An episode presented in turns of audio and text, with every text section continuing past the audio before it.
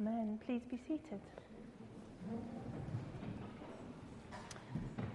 So, we're going to hear a really short uh, Bible reading now that tells us of a story of, of a, a man named Levi who came to meet Jesus for the first time. So, can we have the reading on the screen? So, it's taken from Mark chapter 2 and verses 13 to 17. Once again, Jesus went out beside the lake. A large crowd came to him, and he began to teach them. As he walked along, he saw Levi, son of Alphaeus, sitting at the tax collector's booth. Follow me, Jesus told him. And Levi got up and followed him. While Jesus was having dinner at Levi's house, many tax collectors and sinners were eating with him and his disciples, for there were many who followed him. When the teachers of the law, who were Pharisees, saw him eating with the sinners and tax collectors, they asked his disciples, Why does he eat with tax collectors and sinners? On hearing this, Jesus said to them, It is not the healthy who need a doctor, but the sick. I have not come to call the righteous, but sinners.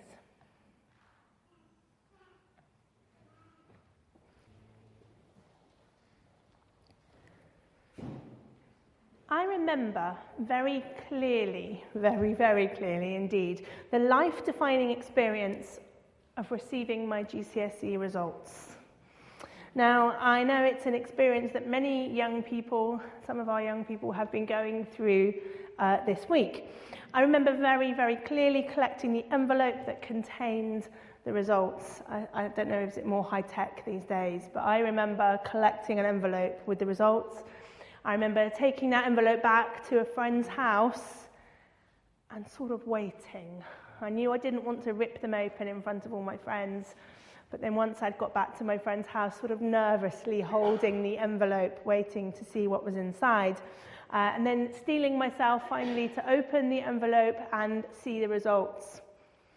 I put so much effort and so much preparation into those exams. I remember equally clearly uh, my revision timetable, the endless notes that I made, the little index cards that I organised very carefully, uh, the practice papers. To be honest, I was probably more prepared for my GCSEs than for any other test or exam that I have taken in my life since. It's kind of gone off, dropped off on a graph uh, since. Um, and then there comes the sharing of the results. Now, at, this point, I feel very ancient and I need to explain this was the days before Facebook or text messages. So you had to wait to actually see people in order to tell them. So this, this kind of uh, prolonged the agony. Uh, I remember uh, phoning my parents from my friend's house to tell them the results, and then in the coming days, uh, meeting my friends and sharing the news. Um, like many young people um, receiving their results this week, I needed good grades to get my place at college. But uh, in a way, my GCSE results did more than that. In that moment, thankfully they were good results, but in that moment, I felt that they defined me, all that I was and all that I achieved. I was the person that had these results. Perhaps not a very healthy view, but a common experience, I think, for many. This feeling when you, you read a set of results, and in that moment, that's who you are. When we think about the subject, you matter, which is where we've got to in our sermon series this morning, I think we come quite quickly to the question who are you? Who are you? There was certainly a period in my life as I began college and again when I started university that I found most introductions started with the swapping of subjects and grades. Who are you? What do you do? What did you get? Where are you from? Um, at, certainly at university, the, the, the subject that you were studying together with your hometown seemed to pretty much form the answer to the question, Who are you? But it's really unsatisfactory, isn't it? Because I hope that we know that we're so much more than a list of our qualifications. Grown ups, and I use the term loosely, tend to be more interested in what do you do? Have you noticed that when you meet people? at professional events uh, and often social situations, which I find quite painful, to be honest, with new people, the standard question, instead of saying, Who are you? people tend to say, What do you do? I find at moments like this I'm quite jealous of John, actually, because fireman is the ultimate party answer to the question, What do you do? And it always gets amazing responses. People assume he's terribly heroic um, and that he's got lots of stories to tell them, and, and it goes really, really well generally. And then, of course, if, if I've gone second, then I struggle to explain really with, with any, anything near as much enthusiasm what it is that I do. Um, sometimes I'm not even really sure how, what label to put on what I do. But it's still not enough, is it? Because the answer to who we are is so much more than our employment or our professional status. Sometimes it's our health that becomes the defining issue. I remember very clearly, um, some of you know I have problems with my hearing, and and when they were going through the early diagnostics, they put me through a big MRI scanner. Very exciting. And I went to get the results. And they said, oh, we've got good news. You don't have a brain tumour. And I, nobody at this point had told me this was a possibility. So it was quite, quite an odd thing to be confronted with. And I remember feeling quite unsettled and spending several days feeling like I was the person that didn't have a brain tumour. And that kind of, for a moment, defined me. And for many of us, um, as our health becomes an issue, we, we kind of feel a bit like we've been reduced to a set of appointments or test results or a diagnosis. For others, it might be our relationships or our income or where we live. But none of these things give us a satisfactory answer, really, to the big who are you question. I did it in a bit of a jokey way with the Mr. Man characters earlier. But who are you? Seems very easy in the land of the Mr. Men, doesn't it? They have a nice label and their kind of their personality and everything matches very neatly. It's not quite so simple for us. I've noticed that the search for identity is a powerful driving uh, force in our society. There seems to be a constant striving for a place in the world, a desperate sense of trying to acquire the trappings of success or attempting to establish a reputation. Social media is terrible for this. It really capitalizes on our apparently unsatiable desire for approval, to be seen, to be noticed, to be liked. I have to say, this predominantly seems to be the narrative of the younger generation. Um, seem to be particularly hungry for this. And I want to wave a book at you. I've been reading a book, highly recommend it. Um, it's called The Dark Night of the Shed uh, the subtitle is Men, Spirituality, the Midlife Crisis, and Sheds. Okay? Now, it, it might come to your attention that I'm neither male and, and not quite ready for a midlife crisis. So let's just say I'm reading it for a friend, shall we? Um, um, but it's really interesting, really, really interesting book, and it kind of addresses this idea of identity. Um, the author is a guy called Nick Page. And I've been really struck reading this book by what he says is at the root of a typical uh, midlife crisis.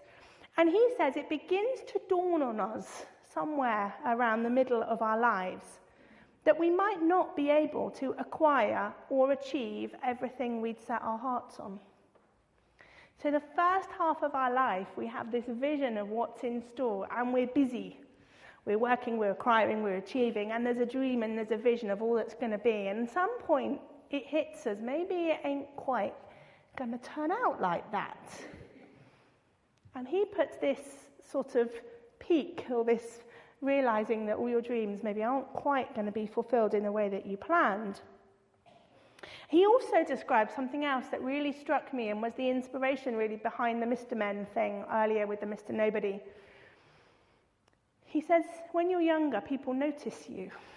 When you're younger, you can be somebody, you can apply for things, you can do stuff.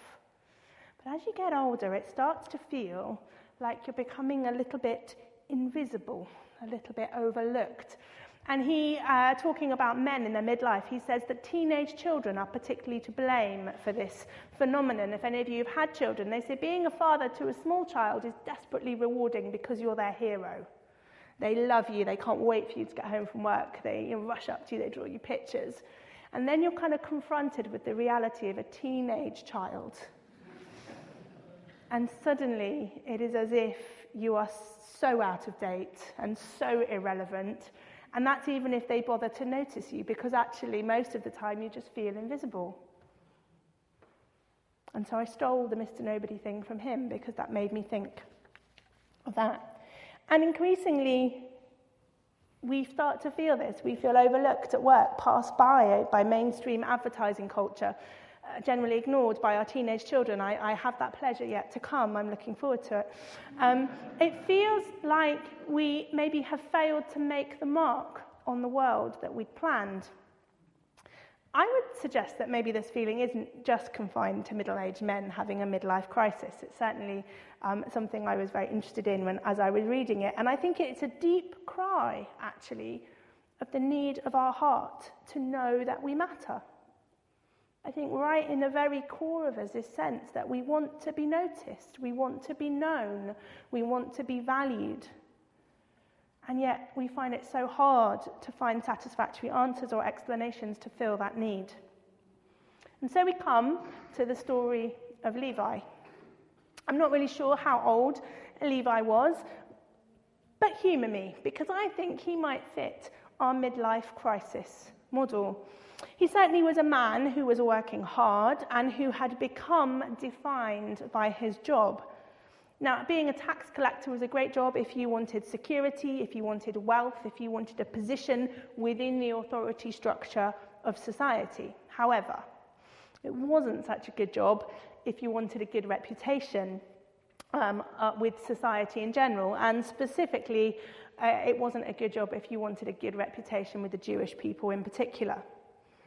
So we know that generally tax collectors were Jews who were working for the Roman Empire. So there's this extra sense that they were being seen as traitors or conspirators with an enemy. It was also accepted that tax collectors skimmed off a healthy personal bonus from whatever they took. So again, this made them unpopular. And it also made them wealthy. And in a funny sort of way, I think we can see that the wealth that they amassed and displayed only added to this sense of alienation. So I wonder whether Levi had started to question whether this was all his life was going to amount to. I wonder if he'd started to feel confused that although he had all the wealth he dreamed of, maybe a nice house, he still felt dissatisfied. Perhaps the approval of the state authorities didn't really satisfy the longing that he had deep within to be known and well regarded. Maybe he felt that he had a job, but not a purpose.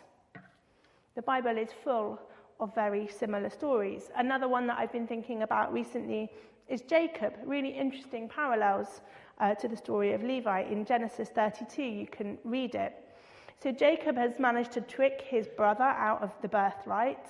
So he's very kind of grabbing and ambitious from an early age.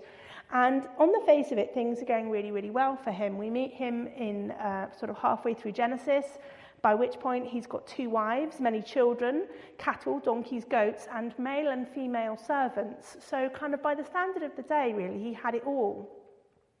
The whole focus of his life was acquiring more things, acquiring more possessions. And then in Genesis 32, verse 22, we read the slightly odd and really interesting story of Jacob wrestling with God. And this encounter changes him because this man who was constantly trying to acquire more and more to enhance his reputation starts giving away his prized possessions after this encounter. He is reconciled to his brother and he says, God has been gracious to me and I have all that I need.